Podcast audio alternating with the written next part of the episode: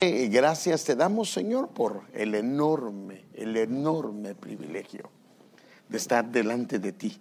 Es un enorme privilegio, Señor. Tan agradecidos estamos que nos das el privilegio de poder gozarnos, de poder alegrarnos, de poder adorarte. Señor, queremos pedirte por favor que nos ayudes, que nos des esa gracia infinita, esa gracia que viene del cielo, esa unción poderosa para poder transmitir lo que tú has puesto en mi vaso, Señor, en mi recipiente.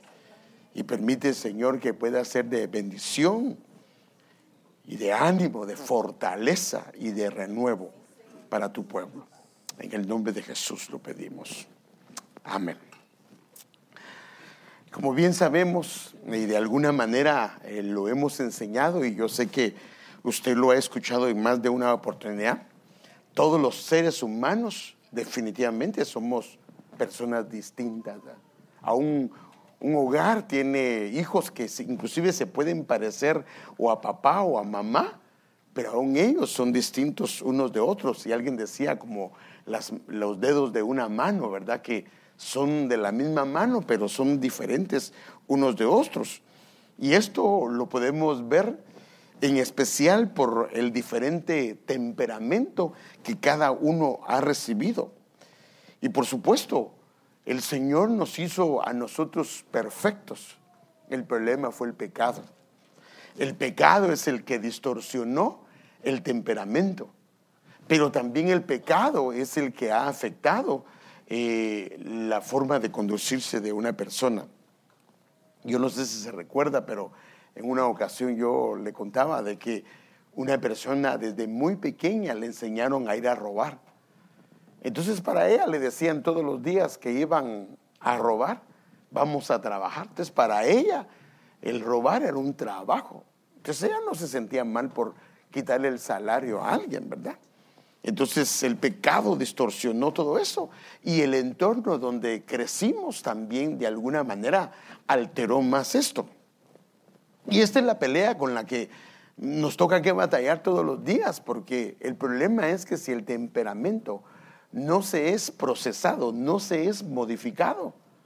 Los primeros que vamos a estar tropezando a cada rato somos nosotros mismos. Pero también vamos a afectar a los que están alrededor nuestro. Por ejemplo, una persona que es colérica, su temperamento es ser eh, enojado. Bueno, no enojado, sino mm, no es muy dado a, a bromear.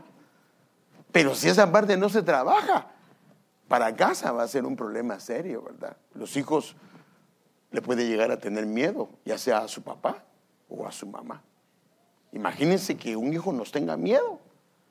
Eh, ya no nos tiene respeto, sino miedo, y eso pues definitivamente no está bien. Y como hemos visto, ahí puede ver eh, más o menos eh, en fisonomía qué es cada uno. Por ejemplo, en el caso del que usted ve de este lado, este que está aquí, Este que está aquí es el colérico. Y aquí lo puede ver, mire su rostro, mire cómo da las órdenes. No da las órdenes amablemente, ¿va? la mayoría de veces sus órdenes son muy fuertes. Ahora el flemático, este es muy callado, no le gusta alzar la voz, eh, le da pena cuando alza la voz o cuando eh, alguien alza la voz, le da pena. Eh, este es el sanguíneo que solo es risas, anda cada rato riéndose con todo el mundo. Y este es el melancólico, que es el, de hecho, perdón, este es el, sí es el melancólico, este era el, el flemático, era este.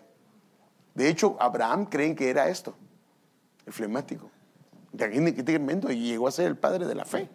Y si vemos a las mujeres, para mí puede verlas acá, antes la colérica, la melancólica, eh, la sanguínea, la más alegre, la más escandalosa y la flemática, ¿verdad? Entonces eso, y también lo podemos ver en los niños, y los niños se puede ver. Y eso, de alguna manera, yo le he mostrado las debilidades y también las fortalezas que hay en cada uno. Entonces, ¿qué es el temperamento?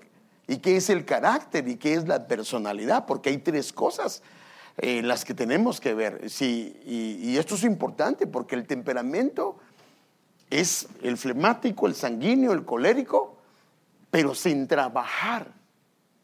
O sea que definitivamente el temperamento lo heredamos de papá y mamá, la mezcla de ellos dos. Pero si ese temperamento no se trabaja, es cosa seria. Entonces, el temperamento es el que heredamos de los padres y se requiere trabajarlo y moldearlo. Por ejemplo, eh, hay un tipo de temperamento que es muy egoísta, de por sí es egoísta. Y ahí donde mamá y papá tienen que, sin que, a él sin que le enseñen nada, dice, es my, es my. Y, hay que enseñarle que tiene que compartir. Pero si dice es my, y yo le digo, sí, déjeselo, no, lo, no se lo quiten, entonces yo estoy alimentando más esa área que es una debilidad en él. Entonces, se requiere trabajo, moldearlo, desde el mismo nacimiento, desde, mismo, desde la misma niñez. Ahora, el carácter es el temperamento que ha sido trabajado, que ha sido moldeado por papá y mamá.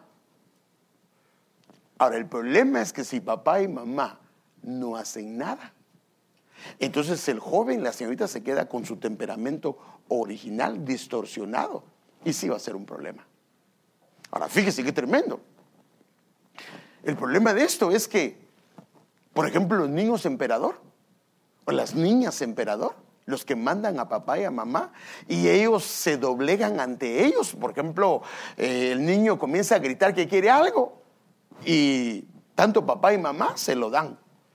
Y mejor se lo dan porque si no llora. Bueno, ese niño comienza a darse cuenta que solo tiene que llorar y gritar y mamá y papá le va a conceder lo que él pide.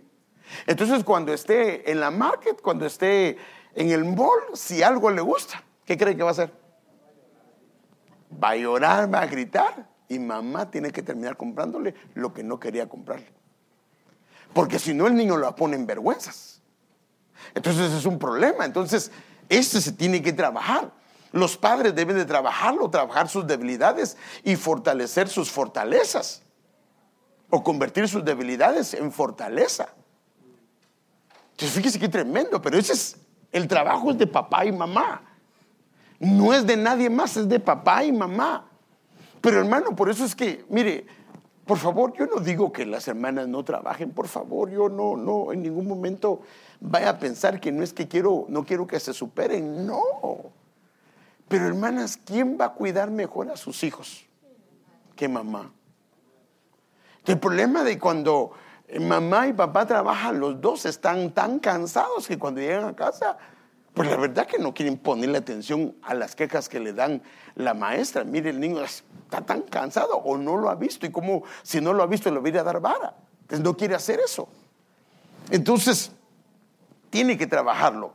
Y la personalidad es como nos presentamos a los demás, pero no necesariamente es lo que somos, sino que a veces pues usamos una especie de fachada, como lo que hizo Adán y Eva, que se cubrieron con hojas de higuera. Entonces aquí se trata de presentar lo mejor. Ah, si no ha sido trabajado, no. Ahora, fíjese pues, si alguien no ha sido trabajado, no puede, su personalidad no la tiene, porque prácticamente él, así soy yo y a mí qué me importa, porque no ha sido trabajado. Porque se pierde la vergüenza, se pierde todo eso. Ahora, el carácter aprobado. Perdón, aquí creo que me faltó, creo que esta parte, la B, B, B, de vaso, creo que es B alta, creo yo, pero no estoy seguro, porque no me lo puso. El carácter aprobado es fruto de un proceso en Dios y también es un fruto de un proceso de toda la vida. Y si papá y mamá trabajan en eso, ahora, por eso es que la repetición desde pequeño es importantísimo. Ahora déjeme verlo esto en un pasaje. Eh, Romanos 5 del 3 al 4, del 3, versículo 3 al 4, en la Reina Valera 2020. Y no solo esto, sino que también nos enorgullecemos en las tribulaciones, pues sabemos que la tribulación produce paciencia Ahora, ¿cómo se llega al carácter aprobado o carácter probado? Y la paciencia produce un carácter probado. O sea que no vino de la noche a la mañana, sino hubo que trabajar algo. El carácter probado es algo que pasó por un proceso. Mire cómo lo dice la versión hispanoamérica, una virtud a toda prueba. Se convirtió su carácter en una virtud. Ay, hermano, eso está hermoso. Una virtud es algo que es un distintivo de alguien y se ve muy bonito o es muy agradable. Mire, la NTV dice firmeza de carácter. Porque lo que pasa es que hay gente que no tiene firmeza de carácter. No tiene carácter. Y eso es muy, es muy dañino para la vida de una persona. Inclusive le puede interrumpir su vida espiritual y le puede interrumpir lo que Dios tiene para él o tiene para ella. Entonces, hermanos, nosotros tenemos que entender que Dios quiere darnos y que tengamos un carácter probado y que esté aprobado por Él. Entonces, fíjese, y un carácter probado, fíjese qué tremendo, hermano, lo que produce esa esperanza. Entonces, por lo que sabemos, la novia que se va a casar, se le dará una vestidura de lino fino. Y usted sabe que el lino, la misma Biblia lo explica, que son las buenas acciones. Esto significa que el carácter de la novia fue trabajado, fue de alguna manera procesado durante su caminata cristiana. Porque si el carácter de la novia no es procesado, podemos ser presa de los sentimientos y al ser presa de los sentimientos, tomamos decisiones equivocadas. ¿Cuántas veces hemos tomado decisiones a causa de un sentimiento que no era de Dios, pero pensamos que lo era? Pero ¿y qué podemos hacer? Ya está tomado. Por eso es que necesitamos trabajar la parte del carácter. Déjenme darle solo dos ejemplos de esto. Por ejemplo, este es un hombre que se llamaba Naval. Y mire, cuando un carácter no ha sido trabajado y se quedó solo a nivel de temperamento, ahora pues mira y reconoce lo que has de hacer, porque recuérdese que David le pidió algunos víveres o alguna parte de la comida o de la, o de, la, mm, habían esquilado ovejas, le pidió algo de ello. Y en vez de, corresponderle al bien que le habían hecho, porque los pastores de Naval habían sido cuidados por él y por sus soldados, le mandó un insulto bien feo. Y entonces usted sabe que David se dejó ir, Si no es por la intervención de Abigail, ahí lo matan. Entonces dice, entonces el siervo le comienza a explicar a Abigail. Ahora pues mira y reconoce lo que has de hacer, le dice a Abigail, porque el mal está decidido contra nuestro amo y contra toda su casa. Pues él es un hombre de un tan mal carácter que no hay quien pueda hablarle. Por ejemplo, el colérico, si no es trabajado, difícilmente escucha a alguien. ¿Cómo está usted para escuchar consejos? A mí, no, si usted me dice algo, yo lo hago. ¿Y si se lo dice su esposa? ¿Y si se lo dice su esposo? ¿Y si se lo dice su hijo? Papá, fíjate que yo está, ¿vos qué me vas a enseñar a mí? Usted cállese porque usted no trabaja, lo que trabajo soy yo. Ay, hermano. Este es un carácter que se quedó a nivel de temperamento sin trabajarlo. La verdad sabe cómo le dicen al carácter no trabajado. En bruto. No que es un bruto, sino que en bruto. O sea que no ha sido trabajado.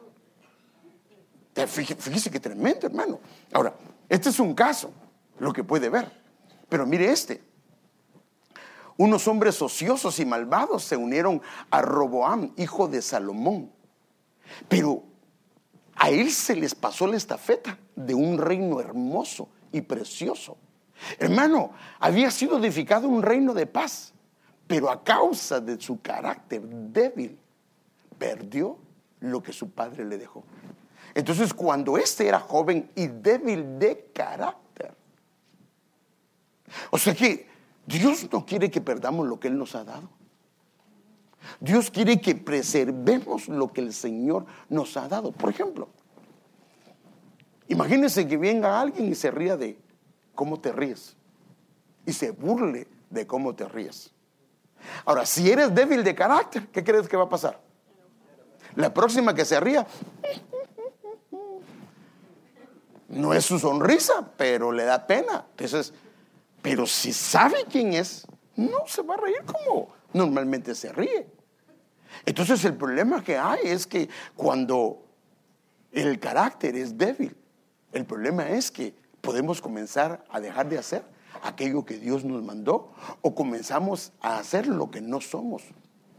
Y se le impusieron de modo que su que no pudo hacerles frente. Entonces yo pienso que uno debe de respetar a los demás, pero hay una línea que no deben de pasar. Por ejemplo, como esposos. Podemos bromear, pero hay una línea que no se debe de pasar. ¿O no?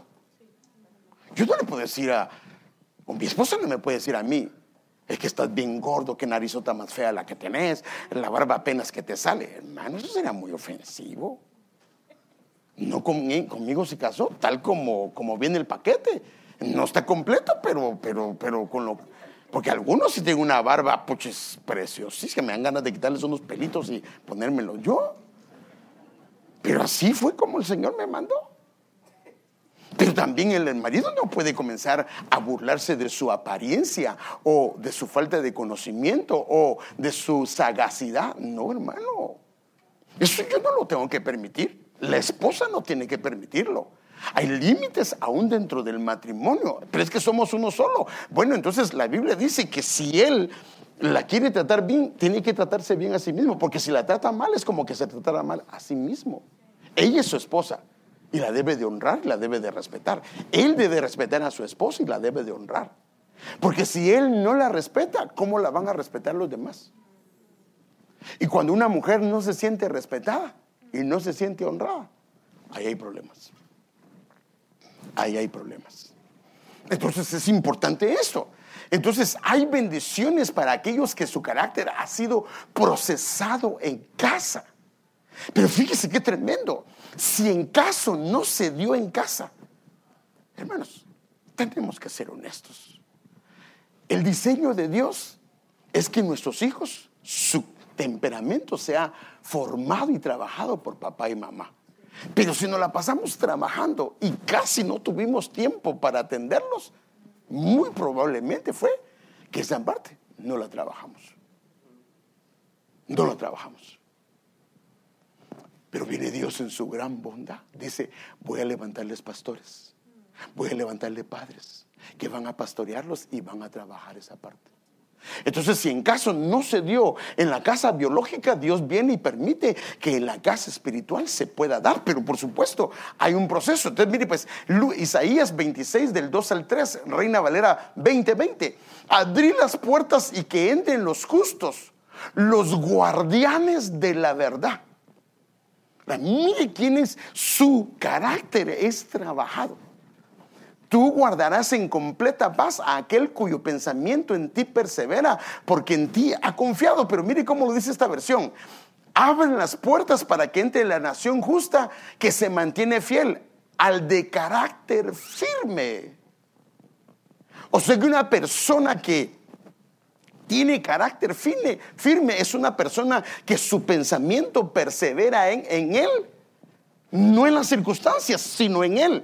Pero note esto, cómo se vuelve una persona que su carácter ha sido trabajado por el Padre Celestial o los padres que nos han sido puestos, porque se convierte en guardianes de la verdad. O sea que comienzan a guardar la verdad y la verdad de Dios comienza a trabajar su interior, comienza a trabajar y a restaurar aquello que fue dañado o eh, por el pecado desde el vientre o que fue dañado en el crecimiento o en la niñez. El Señor lo puede restaurar. La parte que del temperamento fue dañada. Es, es que esto es lo que podemos ver en la escritura y él dice que si, si, persevera su pensamiento en él, que el carácter es firme, los guardará en perfecta paz porque en él confía. Hermanos, esto está tremendo. Esta es una promesa. Y esto es lo que yo puedo ver, que el Señor puede hacer algo tremendo. Ahora fíjese. Déjenme mostrarle dos jóvenes que tuvieron en alguna medida falta de firmeza de carácter. Pero al someterse a una autoridad paternal, fueron restaurados en su carácter de la manera que Dios quería que tuvieran.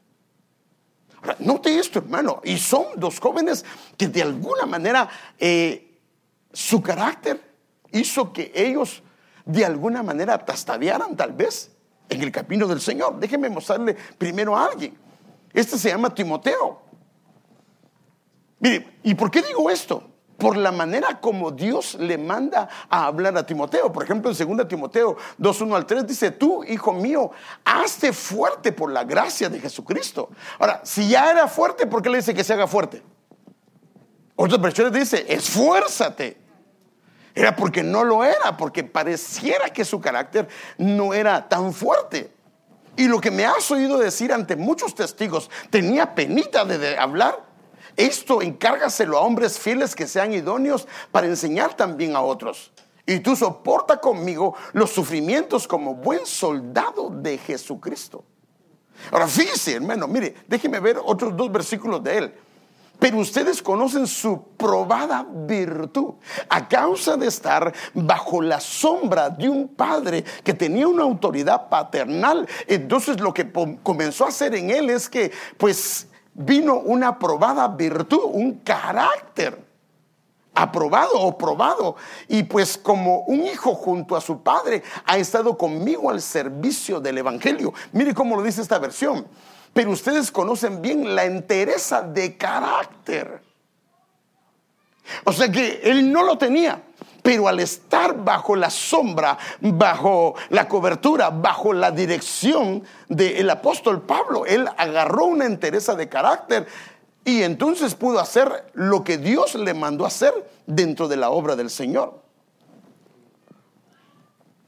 Yo puedo ver aquí a un joven que el Señor le permitió una entereza de carácter a causa de estar bajo la sombra y bajo la guianza de un padre espiritual. Ahora déjenme mostrarle a otro. Y este también es muy famoso. De hecho, hay un tema que yo prediqué en la iglesia para ayudas ministeriales y lo mencioné a él. Este joven. No, es Marcos. Juan Marcos. Fíjese, pues mire, usted sabe lo que pasó con él. Él, en el primer viaje misionero, abandonó a Pablo y a Bernabé. Pero Bernabé, como su nombre significa consolación, le quiso dar chance. Pero Pablo era bien estricto, hermano. Pablo medio tastaviaba y no, no soltaba. Fíjese que inclusive cuando yo prediqué para las ciudades ministeriales, yo les decía a ellos que después de esta escena, al primero que escoge es a Timoteo, como que el corazón lo redargulló, porque después de esta escena, al primero que escoge es a Timoteo.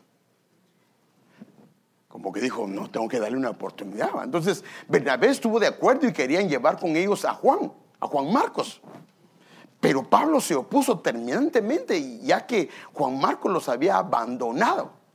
Entonces, Tenía carácter, no, era débil. Y de plano que hubieron clavos, problemas, porque esos viajes misioneros iban a lugares donde no conocían al Señor. Los había abandonado en Panfilia y no había continuado con ellos en el trabajo.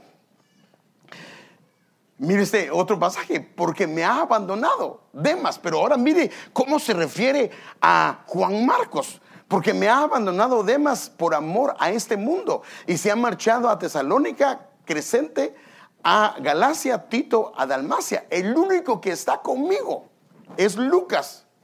Pero ahora mire cómo se refiere de Juan Marcos. Toma a Marcos y tráelo conmigo, pues es muy útil para el ministerio. O sea que este joven estaba en una condición que su carácter no era correcto, pero se expuso bajo la cobertura paternal de Bernabé al principio y después estuvo bajo la cobertura de Pedro. Y mire, de esto se lo enseñé en las ayudas ministeriales. Primero él era una oveja, aquí lo puede ver en Hechos 2.12. Luego se convirtió en un ayudante de Pablo y de Bernabé en Hechos 13.5. Y como ayudante desertó. Y fíjese qué tremendo, donde él desertó. O sea que se notó la rebelión en él. Es en Hechos capítulo 13, versículo número 13. eh, la causa, él fue causa de gran conflicto. O sea, no solo provocó un problema, sino que fue causa de conflicto entre esos dos siervos de Dios que se terminaron separando. Eh, ayudante solo de Bernabé al principio. Ahora, pero no te, mire esto, hermano. 39, 39, es increíble esto. Pero 10 años después, eso, eso se puede ver con la cronología bíblica, 10 años después digo esto porque lo que Pablo dice en Colosenses 4:10, se reconcilió con Pablo. No lo dice, pero es por lo que da a entender la escritura. Y entonces se vuelve útil en el ministerio de Pablo. Y fíjese qué tremendo. Y se vuelve colaborador de Pablo. Pablo habla de él como un colaborador. Esto está hablando que había crecido en su carácter. Su temperamento lo había dejado el que tal vez lo tuvo en casa. Y Pablo comenzó a trabajarlo, Bernabé comenzó. O sea que él estuvo expuesto bajo tres partes. En este caso, Bernabé, Pablo y Pedro. Y luego se volvió hijo con paternidad de Pedro. Esto porque Pedro habla de él como mi hijo, mi hijo Marcos. Mire qué tremendo, hermano. Y fíjese qué tremendo. Y este hombre se convirtió en un escritor de uno de los evangelios, de uno de los evangelios. Es más, esto lo hablan los de la crítica textual, porque como se puede ver, los uh, pueden evaluar más o menos las fechas de donde se escribieron los evangelios. Y reconocen que el primer evangelio, eso es lo que creen los de la crítica textual, que son gente que se mete en eso, que el primer evangelio fue el de Marcos. Ahora, ¿por qué dicen eso? Porque viene Pablo y tiene un griego muy excelente y también Lucas. Y tanto Marcos como, perdón, tanto Mateo como Lucas hablan de algunas escenas, pero del lado de Marcos está mal escrito, o su lenguaje o su escritura es muy sencilla, muy pobre. Entonces dicen ellos, si ya estaba Mateo y si ya estaba Lucas, lo que tenía que haber hecho él es copiar. Y su evangelio hubiera sido bien rico en el idioma. Entonces lo que creen es que fue Marcos el primer libro, el primer evangelio. Entonces, ¿cómo Dios lo trabajó bajo la cobertura, tanto en este caso a Timoteo como a este joven? Pero no me quiero quedar acá, solo le quería mostrar esto. Entonces, el, tema que yo quiero tratar hoy se llama el carácter como un ungüento derramado. O sea, si el carácter suyo y mío comienza a ser trabajado y comienza a ser pulido y purificado, ese carácter va a ser como un ungüento derramado. Va a ser en un lugar, hermano amado, como una fragancia exquisita. Esto lo podemos ver en varias escrituras, hermano. Entonces, yo quiero verlo y empezando con un pasaje, porque le he contado que estoy leyendo el libro de Cantares. Padre, ya llevo la mitad del tiempo, pero... Cantares 1 del 2 al 3. Que me bese con los besos de su boca, porque mejores son tus amores que el vino.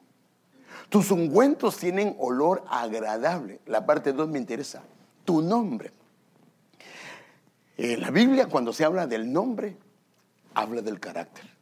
Por eso es que el nombre tiene un significado. Entonces dice, tu nombre es como ungüento purificado. En otras versiones dice, tu nombre es como un ungüento derramado. Así lo dice. Creo que la versión, hay varias versiones que dice ungüento derramado. Ahora, en la parte está purificado. Por eso es que puse, no puse la versión que aparece un ungüento derramado, porque en la versión de las Américas hay una nota en la parte de purificado que dice, nota literal, que es vaciado. y también dice, es decir, de una vasija a otra. O sea que una persona que su carácter está siendo trabajado por el Señor, el Señor lo comienza a cambiar de vasija. Ahora, aquí viene el asunto. Una puede ser por un trato, que el Señor nos mete a un trato, pero la idea es cambiarnos de vasija y pasarnos a otra. Y otra puede ser a través del quebrantamiento en su presencia, que nuestras vasijas pueden ser cambiadas de una a otra. Por eso es que la Biblia habla que vamos a crecer de gloria en gloria. O sea que, por eso es que la Biblia habla de vasos de barro, vasos de madera, vasos de plata, vasos de bronce, vasos de oro, porque hay un cambio, un cambio de vaso. Y por eso es que es importante ver esto, hermano, porque el Señor quiere que nuestro carácter sea como un ungüento derramado. Eso es lo que el Señor quiere hacer con nosotros. Pero esto es importante que nosotros veamos qué es lo que el Señor dice y a esto es lo que quiero entrar, qué es lo que el Señor nos manda a hacer. Pero antes déjeme ver esta parte, tu nombre es como ungüento derramado, como dicen otras versiones. Tu nombre es como ungüento derramado, la versión 1960. La TNM dice como aceite que es derramada, es tu, como aceite que se derrama, es tu nombre, o sea, tu carácter. Tu nombre es como la fragancia que se esparce. y, fíjese, hermano, una persona que tiene un buen carácter, tiene muchos o pocos amigos. Ah, pocos. Si tiene un buen carácter, un carácter agradable. Perdóneme, hermano, a todo el mundo le cae bien. Como los güeyes, Los niños, ¿verdad? Se es mal portado. Eh, hermana, sería tan amable de cuidarme a mi hijo. Ay, hermana, es que, es que, es que este, este terremotito, ¿ah? Me permite reprender antes. no, hermano, pero es que lo que pasa es que hay niños que, pero es porque el temperamento no se lo han trabajado. Pero es responsabilidad. Ay, yo no sé por qué salió así. ¿Cómo que no sabe? Porque. Mire, eh, eh, uno no es tan, tan confrontativo como el apóstol Raúl, pero él lo cuenta, él lo vino a contar aquí un día que él predicó, dijo que vino una hermana y dijo, eh, apóstol, yo quiero que me corrija mi hijo porque es un malcriado. Así dijo él, no lo digo yo, esas son palabras de él, tal vez no las mismas, pero son las de él. La malcriada es usted, le dijo, porque usted no ha sabido educar a su hijo. Pero yo creo que tenía razón. Perdóneme que si un hijo le hace berrinches, le saca el dedo y hace muchas cosas, perdóneme, ahí mamá y papá son los que tienen que ver qué hacen ahí. No, es que, ¿sabe que hay niños que maltratan a su mamá? ¿O a su papá? Y ay, ay, pobrecito, sabes que está enojado. ¿Cómo que está enojado? Agarre la barra y dele y le quite sus enojos. Hermano, eso, es un incorrecto. Mire, la Kadosh, tu nombre es como aceite de unción derramada. Y mire esta otra versión. Tú mismo, tú mismo habla de él, de su carácter. Eres bálsamo fragante. Y la 1909 dice, tu nombre es como un perfume que se vierte. O sea que tu carácter es como un perfume que se vierte, que cuando se... No, y, y fíjese, hermano, cuando se nombra el nombre de él, entonces trae fragancia. Es más, la Biblia nos habla, solo que eso no lo voy a tratar hoy, que dice que nosotros somos el olor fragante de su conocimiento. Deberíamos de dejar una fragancia en el lugar donde estamos. Entonces, fíjese. Entonces, el carácter de un hijo de Dios es purificado cuando se está siendo trasvasado. Le iba a poner este, esta palabra al tema, pero la palabra esa trasvasar es un poco difícil. Pero la palabra trasvasar significa que es vaciado de una vasija a otra.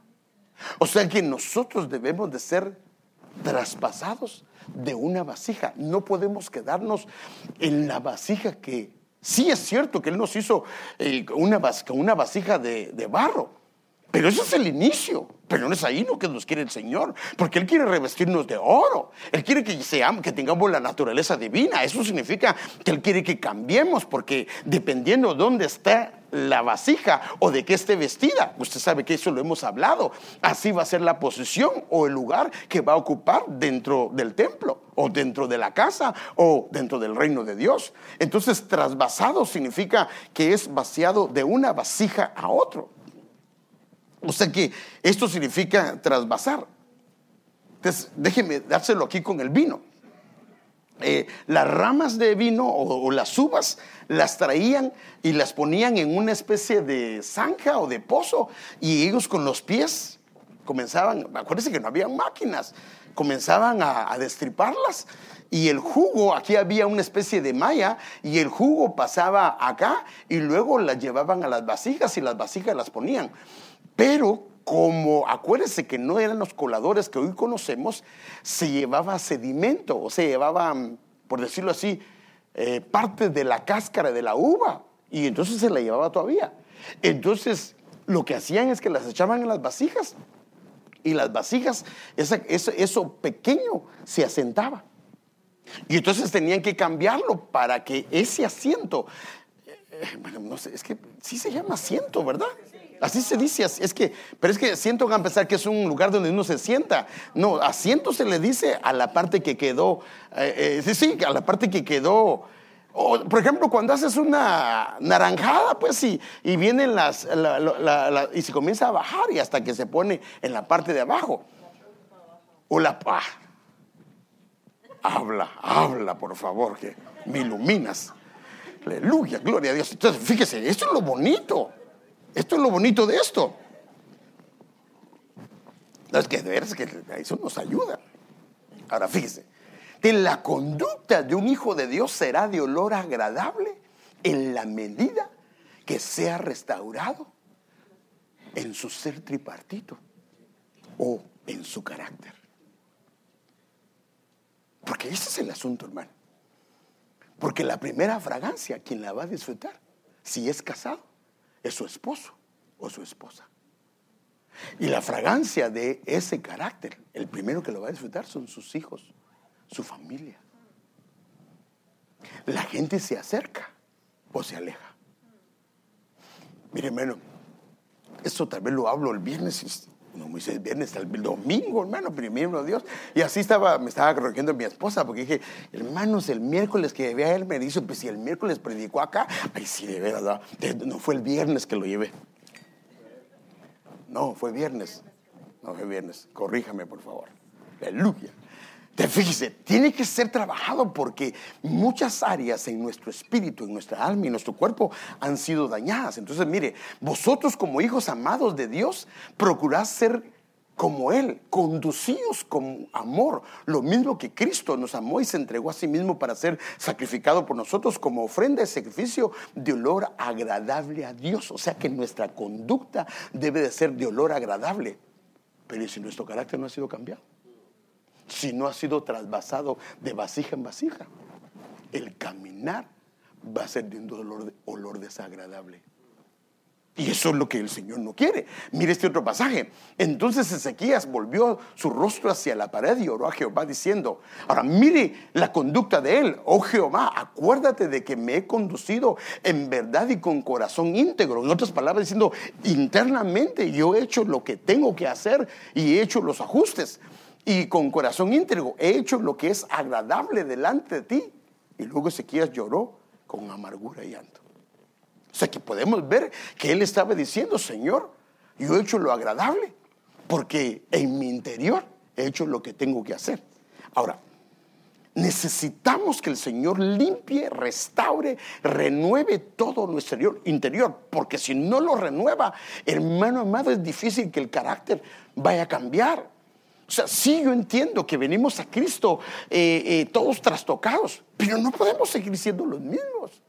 Tiene que haber cambios en nosotros. Sí, éramos pesados, pesadas, éramos, sí, todo eso es parte de lo que nosotros traíamos, porque lo trajimos como herencia, ya sea de nuestra casa o ya sea de la vida que llevamos. Pero perdóneme, si nosotros nos justificamos que así soy yo, entonces Perdóname, estamos menospreciando el poder del sacrificio de Cristo y de la sangre del Señor Jesús sobre nosotros. Porque la Biblia dice que vamos a ir de gloria en gloria.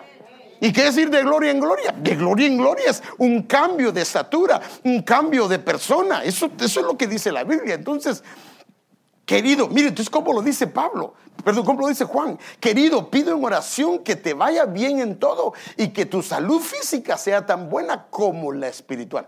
O sea, tiene que haber un crecimiento en lo físico y en lo espiritual. Pero mire cómo lo dice esta, que el Dios de la paz lo santifique plenamente y que todo su ser, el espíritu, el alma y el cuerpo, se conserven sin mancha.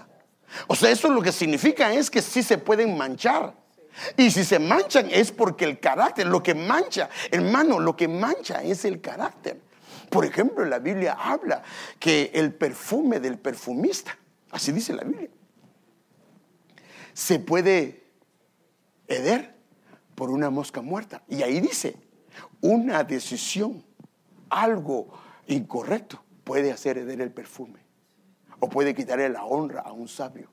O sea que una cosita puede hacer todo esto. Entonces, que se conserve sin mancha hasta la venida de nuestro Señor Jesucristo. Ahora, mire cómo lo dice al final. Fiel es el que lo llama y Él es el que lo va a hacer. Pero hay una manera de hacerlo. Y por eso es que yo quiero ir a esta parte. ¿Cómo es que podemos hacer esto? Entonces, nuestro espíritu humano ha sido rociado con la sangre del Señor. Al ser expuestos a su presencia, se purifica en la presencia del Señor.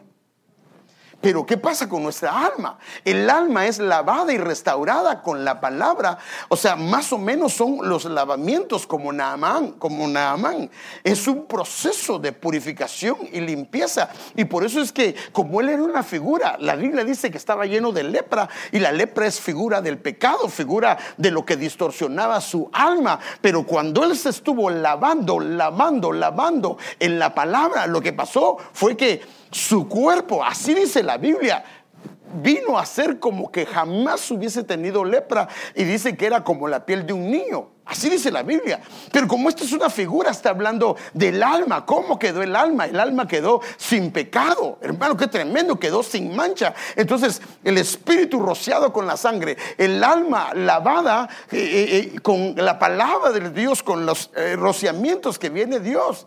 Y el cuerpo tiene receptores que son restaurados por la sanidad que se da interna. Porque usted sabe que, y eso lo tenemos como doctrina, que hay receptores en el cuerpo entonces la sanidad interna lo que hace es que trae un proceso de sanidad de receptores, porque entonces comienzan a ver ojos hacia adentro y comenzamos a ver, esto no le agrada a Dios, esta manera de tratar a mi hijo, esta manera de tratar a mi hija, esta manera de tratar al empleado, a la empleada, o de hablarle a mi jefe, o de hablarle a mi compañero, o de hablarle a mi esposa, no es correcto, no le agrada al Señor. Y comenzamos a verlo. Porque si alguien no logra ver que ofende y está ofendiendo, es porque sus ojos no están abiertos. Si sus ojos no están abiertos, es porque esta área no está siendo restaurada. Pero no es posible que si alguien está siendo restaurado en su alma, lo primero que comienza a ver es las cosas están como son. Mire, hermano, inclusive cuando llueve, hermano, y esto se nota mucho en, en las ciudades donde hay smog. Cuando llueve, la primera vez que llueve, por ejemplo, uno ve, aún aquí que no hay tanto smog, pero logra ver las montañas. Pero cuando llueve, es increíble cuando llueve, cómo quita el smog y se ve tan nítida las montañas. No pasó, yo sigo siendo igual. No me dice que se hace un examen de, vista, esa es otra cosa, ¿va? Pero, pero normalmente se mira muy, muy bien. Entonces, fíjese, el Señor Jesús es el modelo a seguir. Seis días después Jesús tomó consigo a Pedro, a Jacobo y a Juan, su hermano, y lo llevó aparte a un monte alto. Ahora, lo que le quiero mostrar, hermano amado, es que yo creo, a mi manera de entender y de ver, porque la Biblia dice que Él lo llevó a un monte alto, fíjese qué tremendo. Algunos creen que es Hermón, y Hermón significa santo, porque el monte más alto es el monte de Hermón. De hecho, al pie está el lugar que le llaman eh, la casa o las puertas del Hades. Entonces, y él se transfiguró delante de ellos y su rostro resplandeció como el sol. Ahora note, su rostro. ¿Quién es él? Y sus vestiduras se volvieron blancas como la luz. Pero dice vestiduras en plural. O sea, claro, él no tenía pecado, pero como una figura para su cuerpo, que sus vestiduras en el monte deben de estar blancas. Porque si no, lo que pasa es que la Biblia dice que cuando estemos en su presencia, algunos se van a alejar avergonzados. ¿Por qué? Porque tal vez por fuera hubo una limpieza. Ya no fumamos, ya no tomamos, ya no eh, eh, eh, vamos a tales lugares, pero en nuestra alma no hubo un cambio. Entonces, Seis días después, bueno, déjame ver, eh, dice a un, monte alto, pero la, parte que me interesa es esta. Y se transfiguró delante de ellos y sus vestiduras se volvieron resplandecientes, muy blancas, tal como ningún lavandero sobre la tierra la puede emblanquecer. O sea, en otras palabras, necesitamos la parte tripartita, trabajarla. Y al trabajarla, entonces el carácter va a cambiar. Y entonces el carácter va a ser como un ungüento derramado. Ahora, perdone que voy rápido por el tiempo, pero eh, si el Señor me lo permite, el domingo voy a continuar porque quiero enseñar algunas cosas que el Señor me ha ido mostrando. Entonces, cuando un hombre o una mujer no es pasado de una vasija a otra, le es difícil dejar el olor que traía de su niñez, de su pasado. Sí está en una vasija, pero el olor lo lleva. Malas costumbres, mal carácter, malos hábitos, malas actitudes. Y déjeme enseñárselo con una escritura. Reposado ha estado Moab desde su juventud. Jeremías 48, del 11 al 12. No ha sido vaciado de vasija en vasija. Ahora, mire el problema de no ser traspasado de una vasija a otra. Ni ha ido al destierro. Por eso retiene su sabor y su aroma no ha cambiado. Hay unas versiones que dicen su hedor. Hermano, qué tremendo. Entonces, Moab no fue al destierro. Y por eso su aroma no ha sido cambiado. Por eso es que le estoy explicando. Una es de vasija en vasija puede ser a través de tratos de Dios. Pero normalmente los tratos vienen a causa que no nos hemos querido quebrantar delante de su presencia cuando ha venido su presencia. Porque hermanos, o un padre loco y sin que el niño haya hecho algo, no primero le habla y le dice, mi hijo, eso no está correcto. Mira, por favor no hagas eso, porque si haces eso te voy a corregir. No hacemos eso, hermanos. Y si no lo hace, entonces después viene la corrección y va a cambiar su conducta. Es lo mismo hace el Padre. Él nos habla. Dice que nos habla muchas veces y de muchas maneras. El problema es que nosotros no queremos oír. Y si la palabra de los ángeles eh, recibió justa retribución, ¿cuánto más el Hijo? Porque ahora el que nos habla a nosotros es el Hijo. Entonces es importante esto, hermano. Tenemos que ser pasados de vasija en vasija. Y lo mejor es a nivel de quebrantamiento, a nivel de derramar delante del Señor todo. Por tanto, aquí vienen días, declara el Señor, cuando le enviaré. Ahora, fíjese como dice a Edom, a Moab, trasvasadores que lo trasvasarán. En otras palabras, le van a quitar el hedor. Le van a quitar las heces. Porque algunas versiones hablan de heces. Le van a quitar. No ha estado reposado y no quiere ser trabajado. Y el Señor ha estado hablando y el Señor ha estado hablando entonces el Señor va a enviar trasvasadores, que ellos son los que lo van a, no, no tiene alternativa, lo van a cambiar. Vaciarán sus vasijas y harán pedazos sus cántaros. ¿Por qué cree que van a hacer pedazos sus cántaros? Porque como estuvo mucho tiempo, el olor quedó en el cántaro. El olor quedó en la vasija. Y el Señor no quiere ese olor. Y lo tiene que el Señor quebrar. No era el deseo del Señor. Entonces fíjese, el deseo del Señor es revestirnos al cambiarnos de vasija. Ah, mire, vamos a, déjeme pasarme aquí porque si no, eso tal vez lo miro el domingo. Entonces, por eso el Señor necesita llevar al destierro a su amada, para vaciarla de todo lo que no tiene buen olor, de lo que no es deseable. Y eso lo dice, hermano, mire, a pesar de todo eso, llevaré a Israel al desierto y ahí, no era el deseo del Señor, pero y ahí, con mucho cariño, haré que se vuelva a enamorar de mí. Ahora, ¿por qué dice que se vuelve a enamorar? Porque perdió su amor. El amor que una vez le tuvo, el cariño, la pasión, el anhelo. Eh, miren, hermanos, ¿Cómo vemos la pasión? Aquel hombre dijo, yo me alegré con los que me decían a la casa del Señor iremos. Pero si mi esposa me tiene que rogar, mi esposo me tiene que rogar. Y trato de ir lo menos posible. ¿Qué pasión hay? ¿No será que ya perdí la pasión? Por eso es que el Señor la tiene que llevar porque se había dejado de enamorar de Él, de devolver sus viñas. y obvio que al dejarse de enamorar de Él, perdió sus viñas.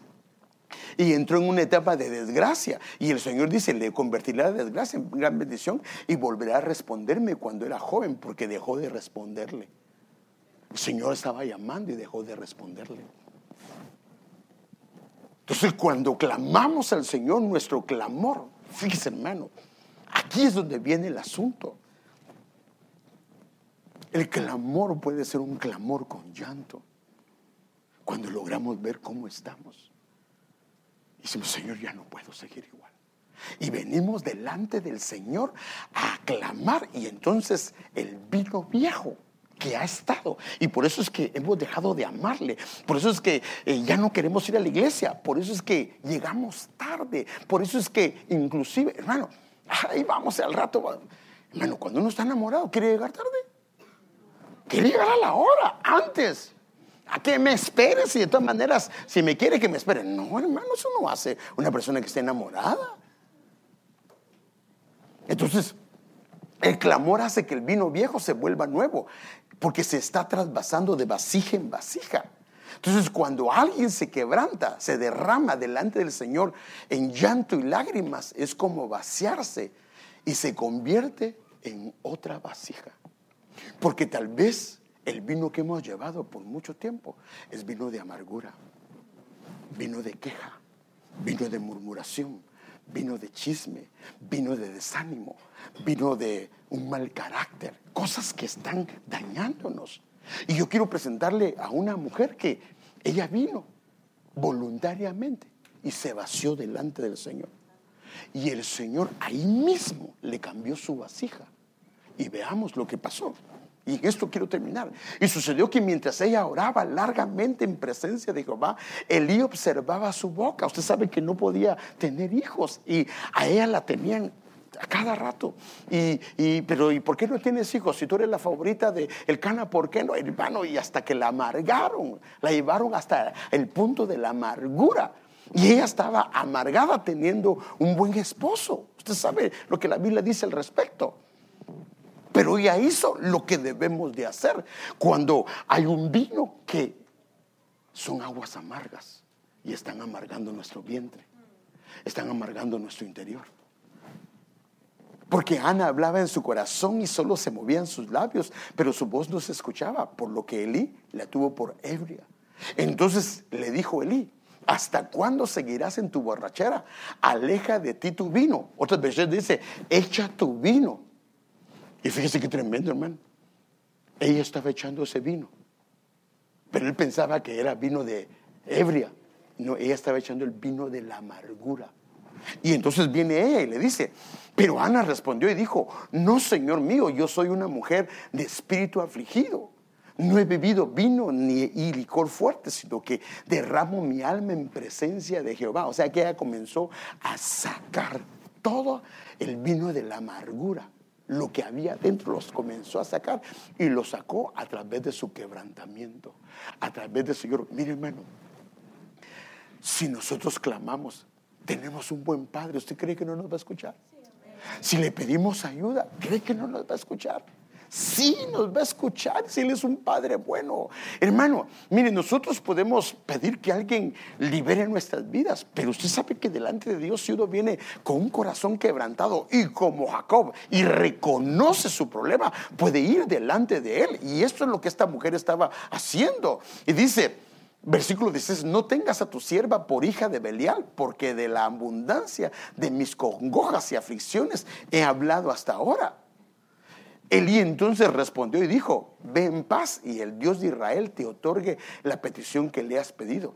Ella dijo, halle tu sierva gracia ante tus ojos. Y la mujer se fue por su camino y comió. Ahora, mire lo que dice. Y su semblante ya no fue como antes. Una versión dice, y, su, y ya nunca más estuvo triste. En otras palabras, su semblante, su vasija cambió. Porque como sacó el vino viejo, entonces ahora vino y Dios le puso un vino nuevo. Y entonces ella nunca más estuvo triste. Y al estar su vasija nueva, con vino nuevo, entonces un cambio de vasija o del interior de la condición del recipiente de Ana. Entonces Ana, mujer amada, eh, se sentía estéril, se sentía triste, se sentía incompleta, se había amargado. Entonces viene el Señor y ella derramó su alma, sacó el vino incorrecto y lo sacó a través de su clamor, lo sacó a través de sus lágrimas, lo sacó a través de lo, lo que le decía. Mi hermano, inclusive, créame lo que le digo, hermano. Por favor, escuchen lo que le estoy diciendo, por favor, porque yo sé que el Señor me dio este mensaje. Hay gente que lleva tantas cosas guardadas dentro de su corazón que lo están haciendo pedazos. Pero es increíble que cuando uno abre sus labios y comienza a contar, hermano, siente como que una carga de encima se le están quitando. Porque Dios a través del llanto no solo es para llorar, sino como que es un acto profético de que están saliendo cosas desde el interior. A través de las lágrimas el Señor está permitiendo una sanidad interior, como diciendo, de tu interior estoy sacando todo eso.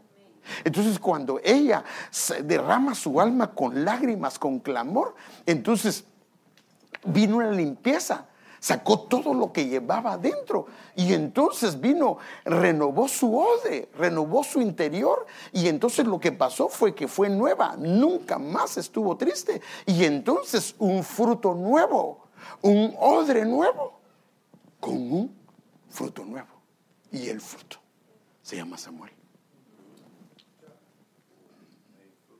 ¿Por qué Dios no quería que viniera Samuel antes? Porque si lo manda, se contamina en el vientre de ella. Porque si lo manda, hubiera sido dañado. Tal vez no hubiera sido el profeta Samuel. La Biblia a Samuel no le achaca ni un solo pecado, hermano. Y la Biblia dice que ninguna de las palabras de Samuel cayó en tierra. Tremendo profeta, hermano. Pero ¿qué hizo la madre? Lo que debemos de hacer nosotros. Ahora, entonces, ¿por qué vengo yo?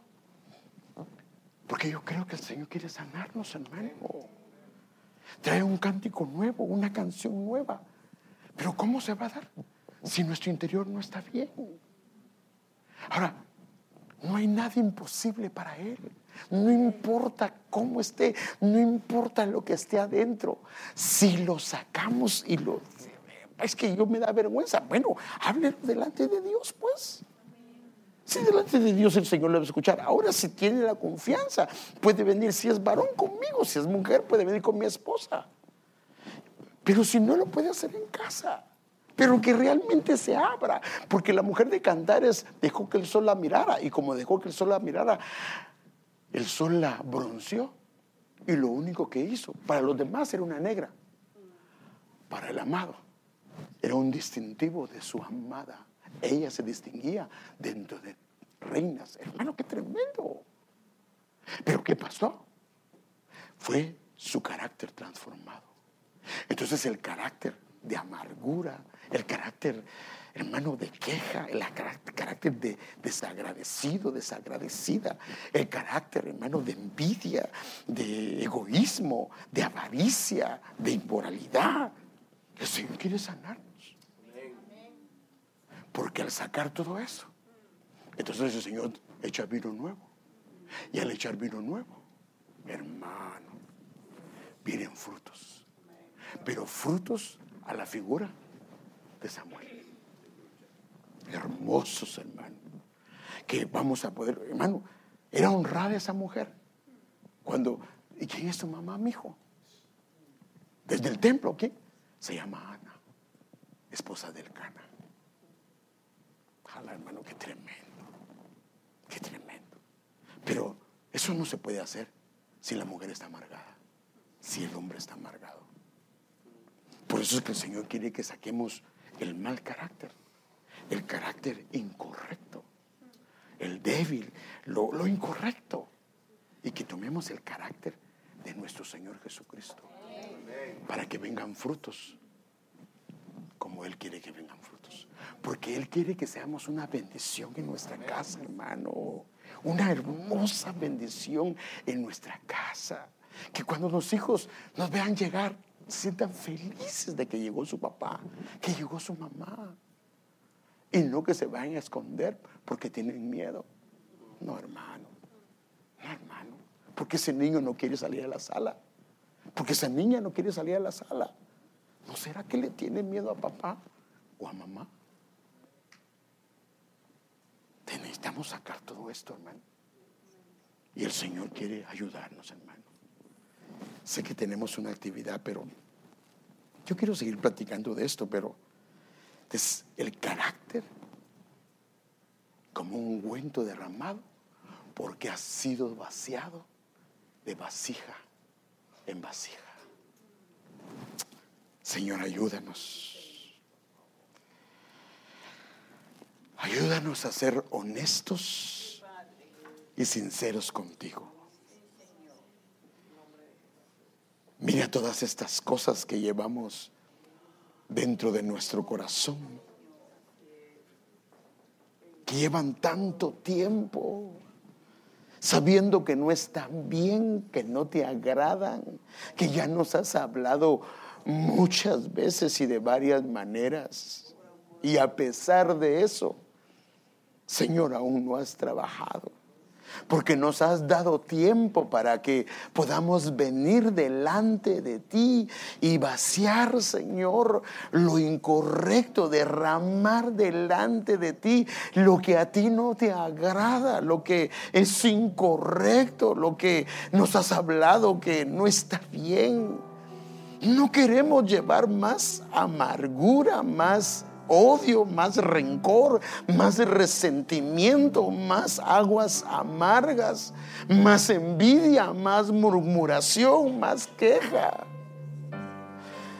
Ya no queremos llevar más señalamientos, Señor amado, y estar juzgando a toda la gente. Señor, reconocemos que, Señor, como Jacob, te lo dijo, nuestro nombre es Jacob.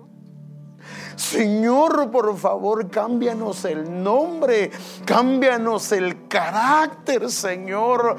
Anhelamos ser distintos. Sabemos que el poder está en ti y tú lo que nos dices es que hablemos contigo, que derramemos nuestra alma, que derramemos nuestro corazón, porque tú quieres traer sanidad.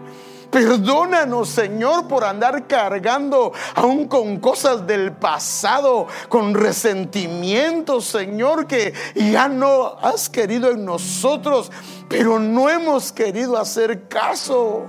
Señor, ayúdanos. Ayúdanos a hablarte, ayúdanos a quebrantarnos delante de tu presencia y a dejar, Señor, a dejar, a sacar todo lo que nos ha estado estorbando nuestra vida espiritual, nuestra vida cristiana, nuestra vida como padres, como madres, nuestra vida, Señor, como hermanos y hermanas de nuestras familias. Perdónanos, Señor, por favor.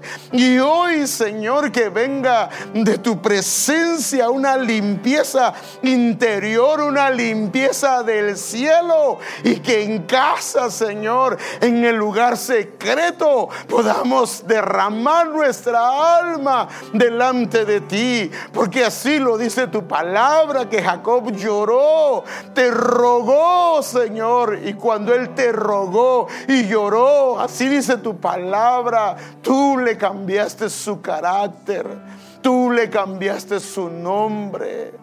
Señor, ya no queremos ser los mismos.